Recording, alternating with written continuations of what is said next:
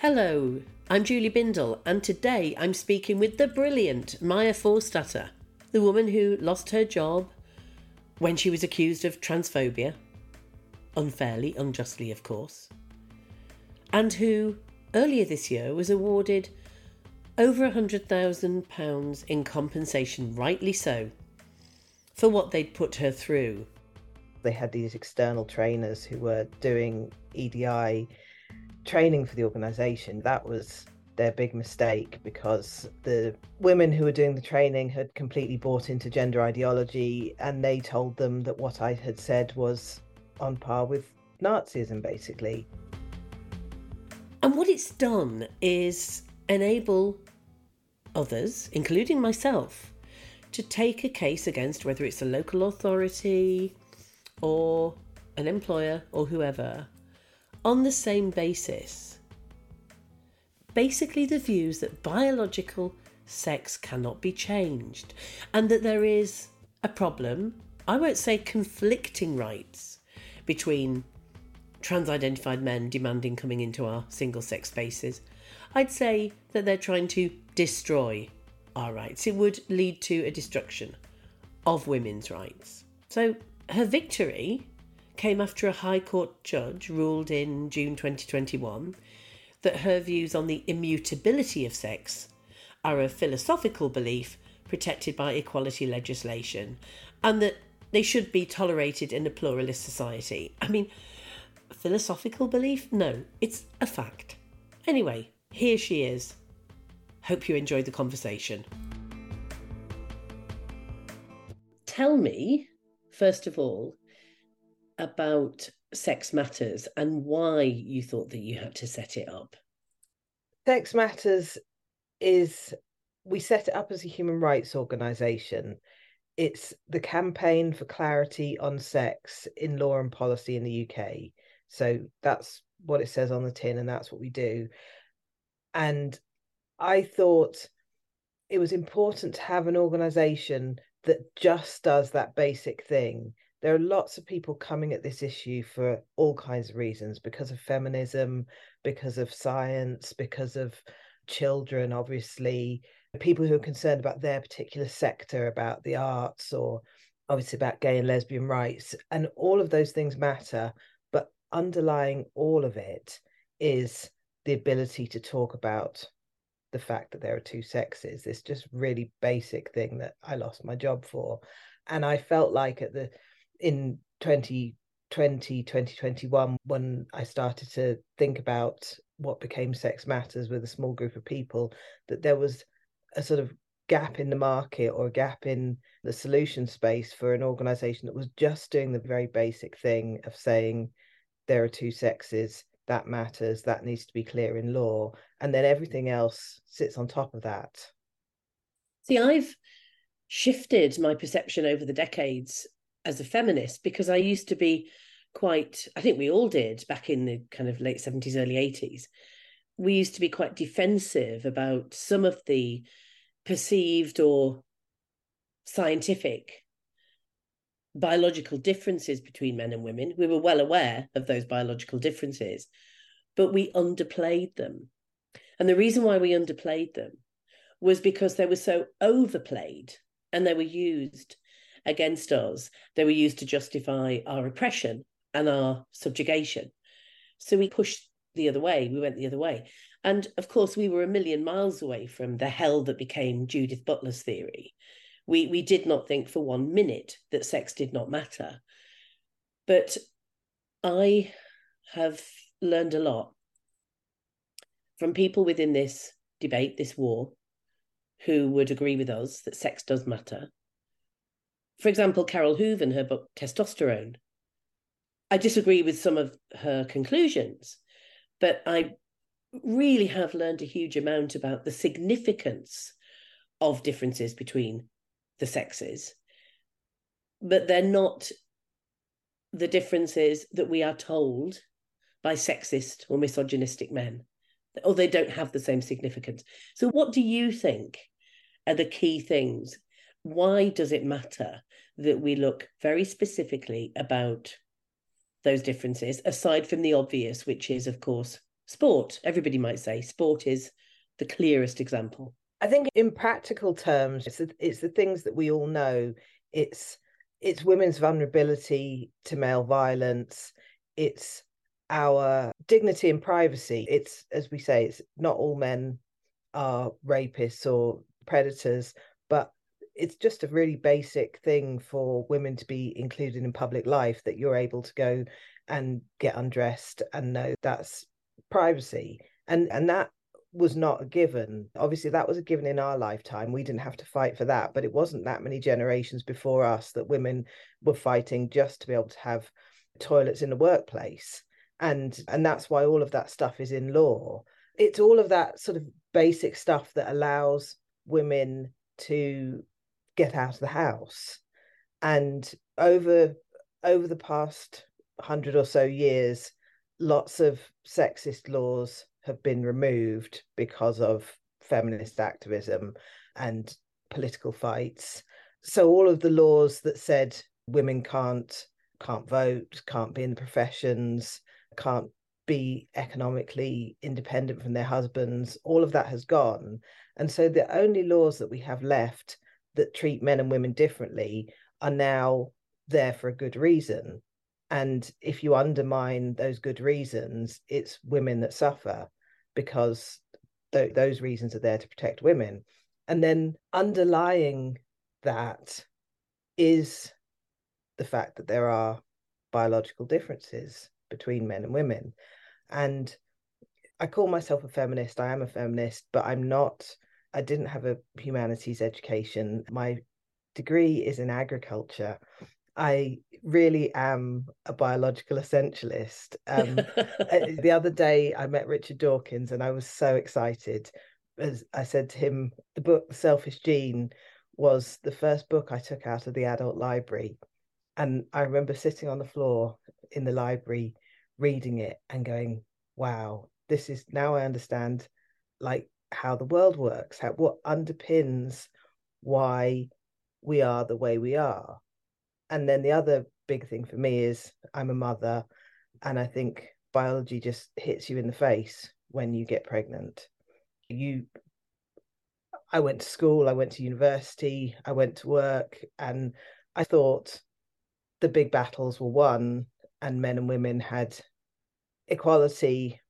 That there weren't that many differences, and then as soon as you become pregnant, have a child, the reality of what that means and the fact that being a mother really doesn't fit in very well with the world of work, which is still built around men, fathers, fathers who have mothers who do most of the work. All of that comes back. So then I thought, yeah, sex matters. you and I would never have crossed paths, probably, would we? You were working as a tax expert in a big international development organization. I used to do bits of work for the Department for International Development as it was then. So would come across various personnel in countries where we were doing whatever we were doing against trafficking of women, all of the stuff that you have seen during your work in that unmentionable place. But you had an extremely clear view, didn't you? Which is why you ended up fighting the case that sex really does matter when it comes to what we are doing and how we're responding to girls and women in developing countries and in war zones and post-war communities etc when did things start to really piece together for you that this ideology was dismissing the material reality of female lives like most people, I was late to the game, unlike you. So 2017, I think, was when a lot of people woke up to this ideology when you know, the government was consulting on gender self ID. And I, one of the first things that I noticed was when Jenni Murray was cancelled. And I was like, but Jenni Murray, yeah. Jenni Murray. I think she piqued uh, a lot of people. That was the first sort of thing that sort of prickled my brain to think something's wrong here. I need to pay attention to this. And but then there's all of these barriers that are put around it to say if you question this, you are a bigot. And so I I didn't want to jump in with two feet, so I started following. I had a like a private Twitter list where people can't see who's on the oh, list. Oh, yes. So I thought I'm not going to follow them because that's I, could- I could tell it was dangerous even then. So I started reading stuff on Mumsnet and following it on Twitter, and for about a year before I spoke up. And then the next thing that sort of on my journey of peak trans was when Maria McLachlan was Yeah. attacked at Speaker's Corner. And I remember watching that video. There were various videos from different angles. It's not all that clear. But you watch it a couple of times and you go, okay, I understand what this is. This is men beating up women. I've seen this before. I haven't seen it in the detail that you've seen it, but I think every woman knows what that is. Absolutely. And and then the disjunction between the words that were being said around that. The TRAs were saying this 60 year old woman is beating up a poor young girl. And then you're looking at the picture and going, that's a six foot bloke thumping a woman. yeah, because they did that whole yeah, they messed around with the uh, the footage, didn't they? They literally cut and sliced it Yeah. to try to make it look as if she was attacking this poor trans girl. Yes, and put arrows on it and stuff. But then even with the cut and splice, you could see that's a six foot bloke. So that sort of disjunction between the words and what I was seeing then made me think, okay, now I understand you if you cut through the words and you just think who are the men, who are the women in this situation, what's what are the power relations, what is going on here, it becomes much clearer. And all of the stuff about misgendering. So when I first started tweeting about this in September 2018, I got an email from HR saying, This is exclusionary language, and can you put a disclaimer on your tweets? And I said, Yes, I'll happily put a disclaimer on. And in my first email back to them, I said, But of course, I would respect anybody's pronouns and i would i'm not i'm not a very conflict happy person You're also not might an seem extremist. surprising Yeah, but you're not an extremist. What I mean is, we know it's a fiction, but I don't think that you are so hell bent on making a point that you would have to go to the end and back on something that actually we all know is a fiction. Oh, although I think my position has changed since then, but I think, but that was the first. My, my first response was I would respect someone's pronouns, and I and I would in terms of if I was at a conference on international development and there was somebody there who happened to be trans, and we were talking about tax, like why would I make this an issue? That, but I can, but I also over the past few years, I've come to see how much the bullying to use the preferred language means that we can't see what's really happening in the picture, which is men intimidating women. I agree. And I've also shifted on that. I used to compromise far more. And I would think this is not a battle that I'm going to die over. And Mm. now I think that is the battle, actually. yeah, You can still be respectful, but know that actually you're referring to he in public is really important. And I had this battle with the Daily Mail when I interviewed a woman who was sexually assaulted by a trans identified male in prison. And I said to her, What pronouns do you want to use? Because I'll be using he. We were talking about his penis, for example, and we all remember the Karen White debacle yes, her erect penis, for fuck's sake. And she said, fuck this, I will respect trans women's pronouns, but not when they're using their penis as a weapon. So we used he all the way through. And then the Mail, of course, had complaints. And thankfully, one of the organisations, I think it was Fair Play for Women, complained about them switching the pronouns to she or they. I think we've settled on they as a last resort and this is ongoing. This is ongoing and it is bullying and it's bullying newspapers and it gives people an impression that these are some sort of subset of women. So I've also shifted. I now won't I won't do it. I won't use their imaginary pronouns. yeah. And the other thing is, however reasonable you are and however much you compromise and apologize, it's never enough. Absolutely. Totally. And, and we've seen this, haven't we, with Martina Navratilova saying something very gentle about fairness in sport, ending up going from a trans and lesbian and gay ally to a Nazi bigot, because as we know, you have to go straight to Hitler. And realizing, of course, that She may as well say what she thinks because she has nothing to lose. Yeah, it's been quite glorious watching her going from she she apologized at the beginning and she, they said go off and educate yourself and so she did and she came back stronger She and did. and then she's kept coming back stronger Oh, and she's wonderful. And she and I remember it was one day I was sitting exactly where I'm sitting talking to you, and my book was going to come out. It had just gone out for review, and my phone rang, WhatsApp rang, and it was Martina, and it was like God ringing you. It was like, what what the hell? What? Martina's calling me. Oh my God. And I was actually nervous to answer. We'd talked before, we'd met before, but I thought it was about the book because I'd asked her to blurb it. And she was just going berserk saying, Who are these people? What the hell are they on? And she just she couldn't quite get the fact that after being respectful, apologizing, they came after her harder and worse. And of course, she's a bright woman. She understood it was because it's misogyny, it's violence, it's punishment, it's listen, bitch, sit the fuck down and you do exactly what I tell you. Apology isn't enough, and so fuck the apology, quite frankly. Yeah. absolutely So there you were, told that you should put a disclaimer on your tweets, which you did, and then it all blew up, didn't it?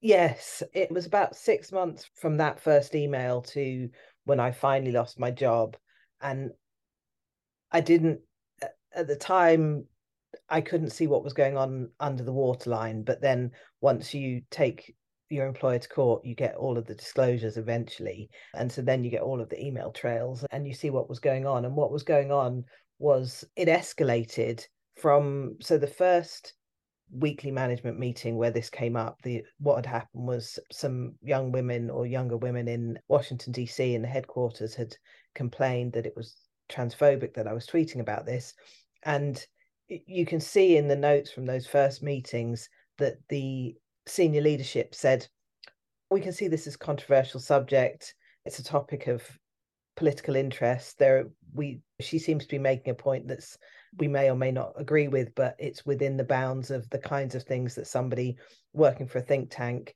that doesn't take positions could say. And rightly they said put a disclaimer on your tweets which is fine but they weren't at that point going apeshit and then it got picked up particularly by a couple of people and and it's escalated. And so then they tried to deal with it in a what they thought was a sensible way. They brought in external consultants. They had these external trainers who were doing edi training for the organization. That was their big mistake because the women who were doing the training had completely bought into gender ideology and they told them that what I had said was on par with Nazism, basically. And I remember quite early, because it was a think tank, when the guy from HR emailed me, I, I told him a bit about the topic and the political question in the UK at the time. And I sent him a few things to read. One of the things I sent him to read was an article by Kathleen Stock in the conversation and thinking this is a place where people think and talk and argue and that they'd want to know the background. And then later on these consultants that they brought in one of the things that they pointed to as one of my crimes was that i had tweeted a letter um, one of these open letters about kathleen stock which was about that article in the conversation and my tweet was saying look you can get cancelled just for saying these perfectly careful, rational arguments in the way that Kathleen Stock makes them. And these consultants pointed to that and said, see, she knows that this these arguments are not respectable. And uh, so everything that I'd done to try and be the most reasonable version of this and to give them the most reasonable version of this ended up being thrown back in my face as the thing completely escalated. And they went from being quite reasonable people to to to shooting themselves in the foot and looking quite foolish on in court. This is the beauty of it, isn't it? And of course, we've all got a huge amount to thank you for going through this. And I don't think anyone can truly understand the hell that somebody goes through when they take their employer to court, when they go through that, when you keep getting disclosure that paints you as a hideous human being, that everything you know about yourself is turned on its head. The stress, the worry about money, the process through the court case, all of it, all of it. I did get what I did get one email back where they somebody was defending me and he de- described me as frequently irritating and I thought I feel seen. Perfect. Frequently irritating. Yes, I'll this take that one. I'll join you. I'll join you. This is what I really laughed at. Obviously, it's a serious issue. We know that. It's life and death, but and the hell that you went through, you can't underestimate this stuff. The effect, the stress, the loss of however many years it takes. But I it's did true. really laugh. It is. It's it, people do not think they think it's some kind of pantomime, some sort of theatre. We take these cases because somehow it's entertainment and we want to look good. It's horrible. But I did laugh when I took my case against Nottingham City Council for not allowing me to speak about male violence in the public library, whenever it was, a couple of years ago. And when they were trying to half heartedly fight it, because of course I had the wonderful Karon Monaghan and Akua Reindorf, and they were never going to win this. It was pure discrimination. And their letter that they sent back in the first instance to our complaint and where we set out our case where we had used, of course, the reference of Forstater, we'd said, you know, that, that these views are perfectly reasonable. And I wasn't even going to talk about the trans issue anyway, but we threw in your case, as many of us do now. And they came back and said, yes, but you can't use Forstater because the court found that Forstater isn't really a Nazi, but you're closer to Nazism than she is. I mean, talk about people that don't see this as misogynistic it's just crazy. And I agree with you. We have to look at this from all angles. You don't have to be a feminist to complain about this or have a skin in the game. But my God, does feminism explain the misogynistic side of it? Absolutely. If you don't see this in terms of the power relations between men and women, you can't see it. Let's talk about kids for a bit because I sometimes wonder whether or not Uh, because I know that prisons are never going to peak the nation because most people will not associate themselves with either their potential of being locked up or their loved ones being locked up in a women's prison. And also, they can't see it. it they you know, so much of it goes on, but obviously behind closed doors. And also, what people don't understand is the hell of prison, what prison is like. And I've had people say to me, "Those women are criminals. They've done something bad.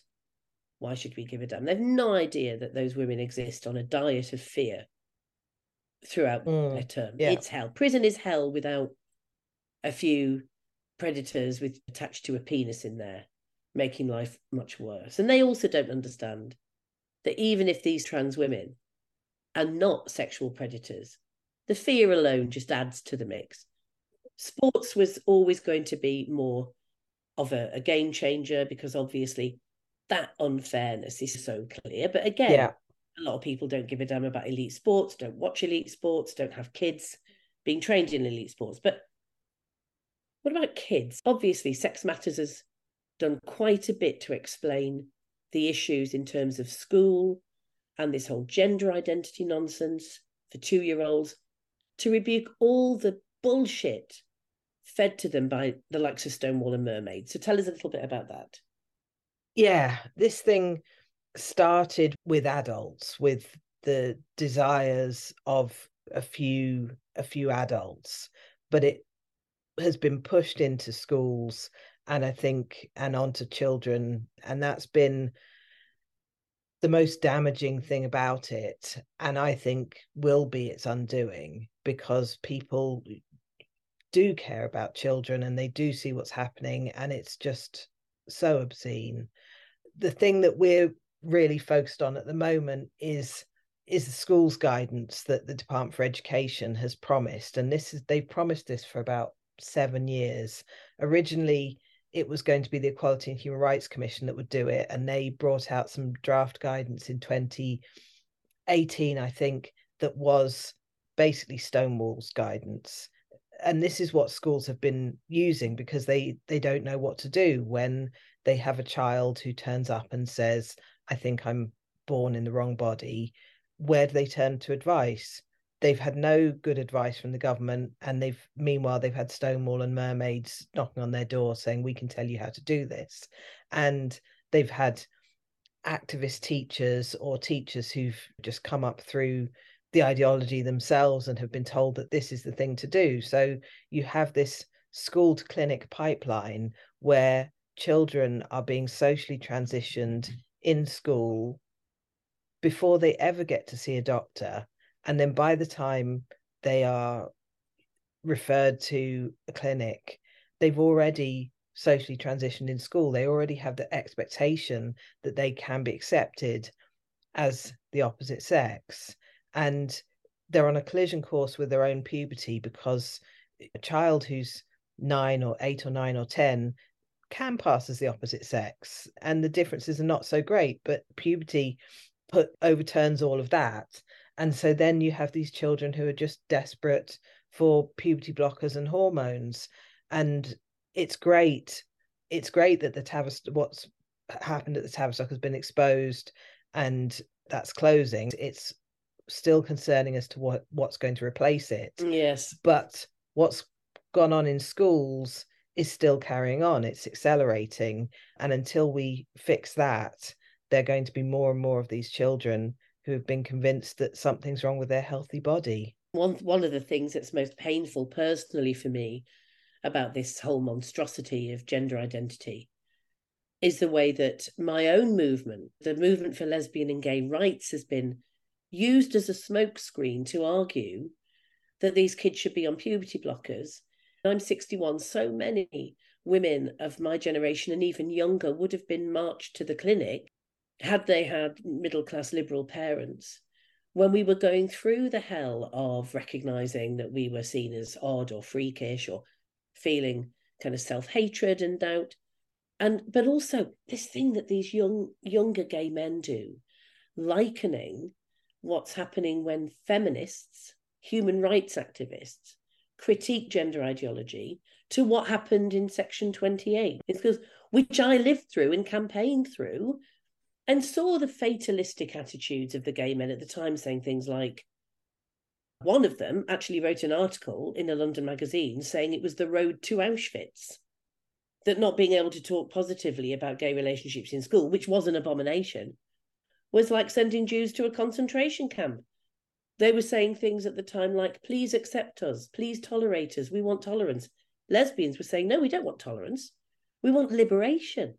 So these gay men, these fatalistic gay men, who have no idea what Section 28 was about or how it was repealed, and now, using the trans stuff as an analogy, how fucking dare they? It's just obscene. I th- I think we it's very difficult. We know the cost of speaking up about this, and we can also see the benefits of being inside.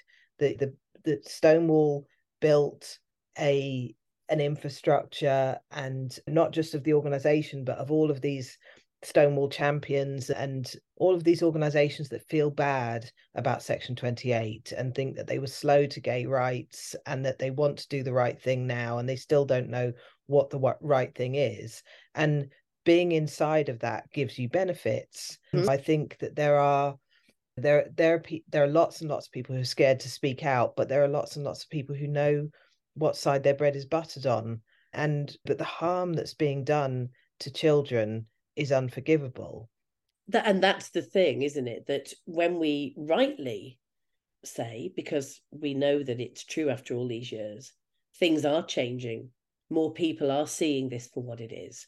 Institutions are beginning a little bit to row back from their just complete capture by this stuff. There's more scrutiny, there's more of critical thinking around it. But where there's direct harm being done to children, we can't sit on our laurels. I, I do think things are very different. And you must see this. We all do. How different this is from five years ago. Mm. Five years ago, it was there was barely any room to to talk about this. But now there's plenty of room. And I do think we're shifting things. I do as well. But I there's so much that's gone on in plain sight and when you make the flip you know what, what like the thing of watching that video and going okay this is a man thumping a woman when the similar flip when you see this is harm being done to vulnerable children, to gay children, to autistic children. Yeah. That when you see that, it completely changes the whole picture. But all of this has gone on in plain sight, and it seems like it's really hard to turn this juggernaut around. Since my case, since I won, people have legal protection, people are taking cases to court, people are saying my name to their employer and it's stopping investigations. But the cancellations and the bullying has also ramped up. Yes, become, it has. It's become stronger. It's protecting this core of harm from scrutiny has become wilder. And the costs on people who are freelance or at the beginning of their career that it's great to have employment protection but it doesn't it's not wall to wall 100% protection right. and being cancelled is awful and it's still awful and it's getting worse we see this every time a celebrity speaks up and it's then yeah. pushed to to apologize oh that um, hurts doesn't it that's yeah, horrible it, it, that is painful but I think one once the box is open, once the cat's out of the bag, it can't go back in. But these kind of, I think, dying days of the ideology fighting to protect itself are getting nastier and nastier. It is. And it's also more unhinged. So you also see these absolute lunatics online talking about wanting to be the first trans woman to have an abortion. Please. Uh, what woman on this planet, and I speak as someone who has campaigned for the rights of abortion for a long time, as many of us have, what woman would ever celebrate an abortion? What lunacy this is. So uh, bring uh, it on, bring it yeah. on every aspect of female life can be fetishized that we've seen you know from knitting to abortion to menstruation. It, it's all just it's all just fetish. We thought we had problems back in in the early days of the kind of pro-feminist men's movement. I remember in 1981 going to a meeting of a group called achilles heel. These men we called them all nigel. They were well meaning but many of them sat around just therapizing each other. But I remember getting really cross when I saw these two men knitting in a very kind of obvious look at me, I'm breaking gender stereotypes. I just thought, oh, sod off. But let's have a laugh because obviously there are crazed lunatics. We don't, we feminists have the best sense of humor. Those of us fighting this stuff. My God, do we have to laugh at some of the stuff to let off a bit of steam? Is there anything that comes to mind that is the craziest thing? I don't mean the most distressing because there's plenty of that, but I mean, that abortion thing was actually quite upsetting, although you can wryly laugh about it. But we've seen some sights, haven't we, over the years? Yeah, yes, yeah, we really have. And I think the thing, picture paints a thousand words. The guy is all distressing. It's not funny, but you have to show uh, what's going on. It's you the and the fact that for so many people it's a fetish. It's yes. it's it's a sexual fetish. They're getting their jollies off in public and they're doing it non-consensually with you. But and that's why it's impolite to say so. Um, right. and all of the just ridiculous pictures of chair poverty for example oh D- dame katie. Let's talk about dame katie. Yes the guys who pose in their stockings and lingerie with seemingly no chairs. And um, perch on the end of a bed or sit sprawled on on what looks like a very dirty carpet. Can these men not clean up?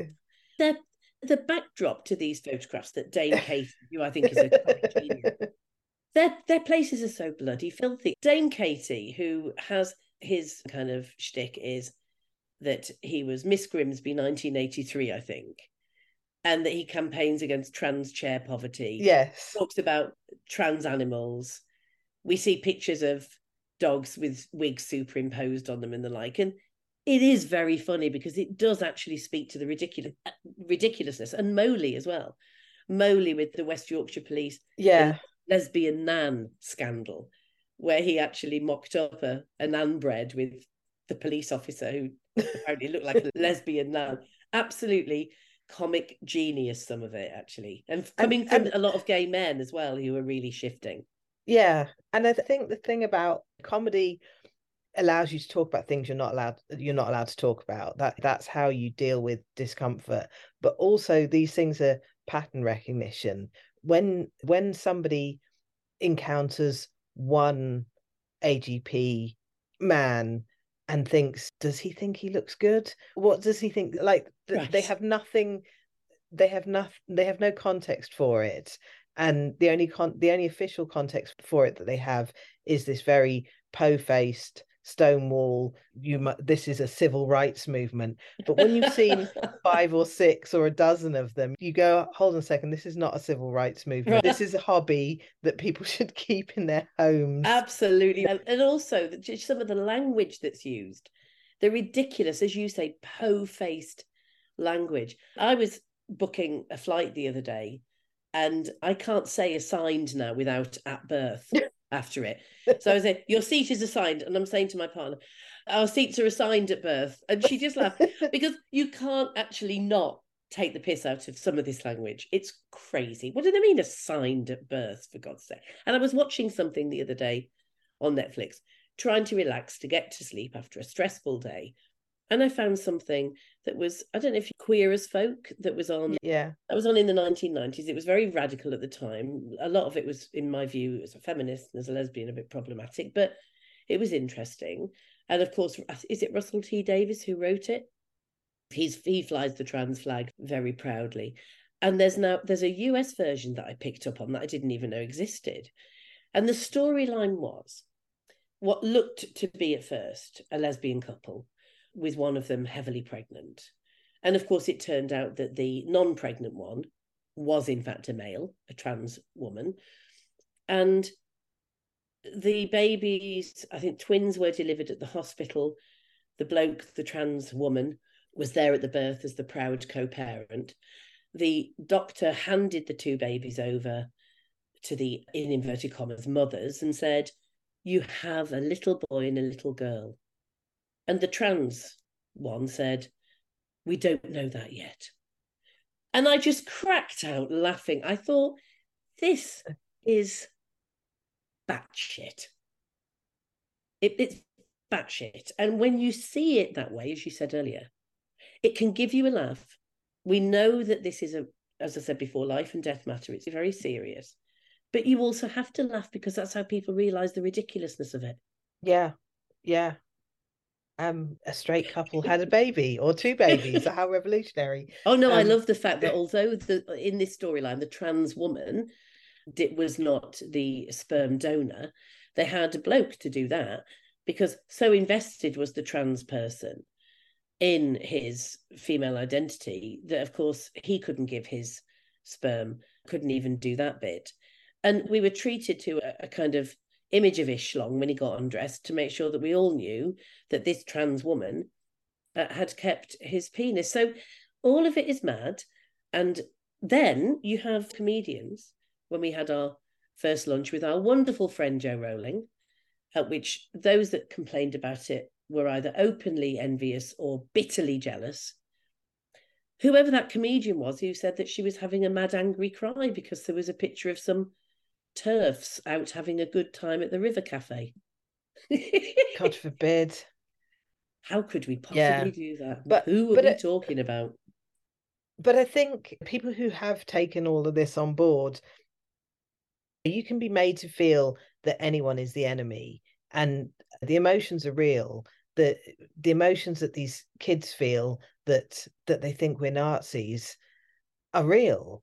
They've been manipulated into them but they're not putting it on.